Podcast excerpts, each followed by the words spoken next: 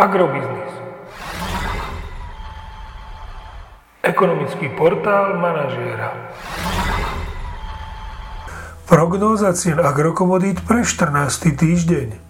Očakávané ceny plodín na burze Matif na konci 14. týždňa. Pšenica 252 až 272 eur za tonu, kukurica 250 až 267 eur za tonu, repka 467 až 515 eur za tonu. Predpokladaný pokles cien jatočných ošípaných v rámci krajín V4 prinesie zrejme pokles tejto ceny aj na Slovensko. Ceny by sa mali pohybovať v pásme 2,25 až 2,30 eur za kilogram jatočnej hmotnosti.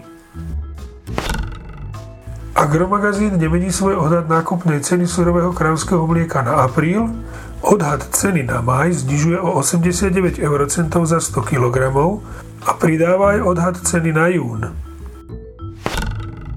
V tomto týždni sa dá očakávať mierny rast cien benzínu Natural 95, a to konkrétne o 1 eurocent za liter na úroveň 1,58 eur za liter.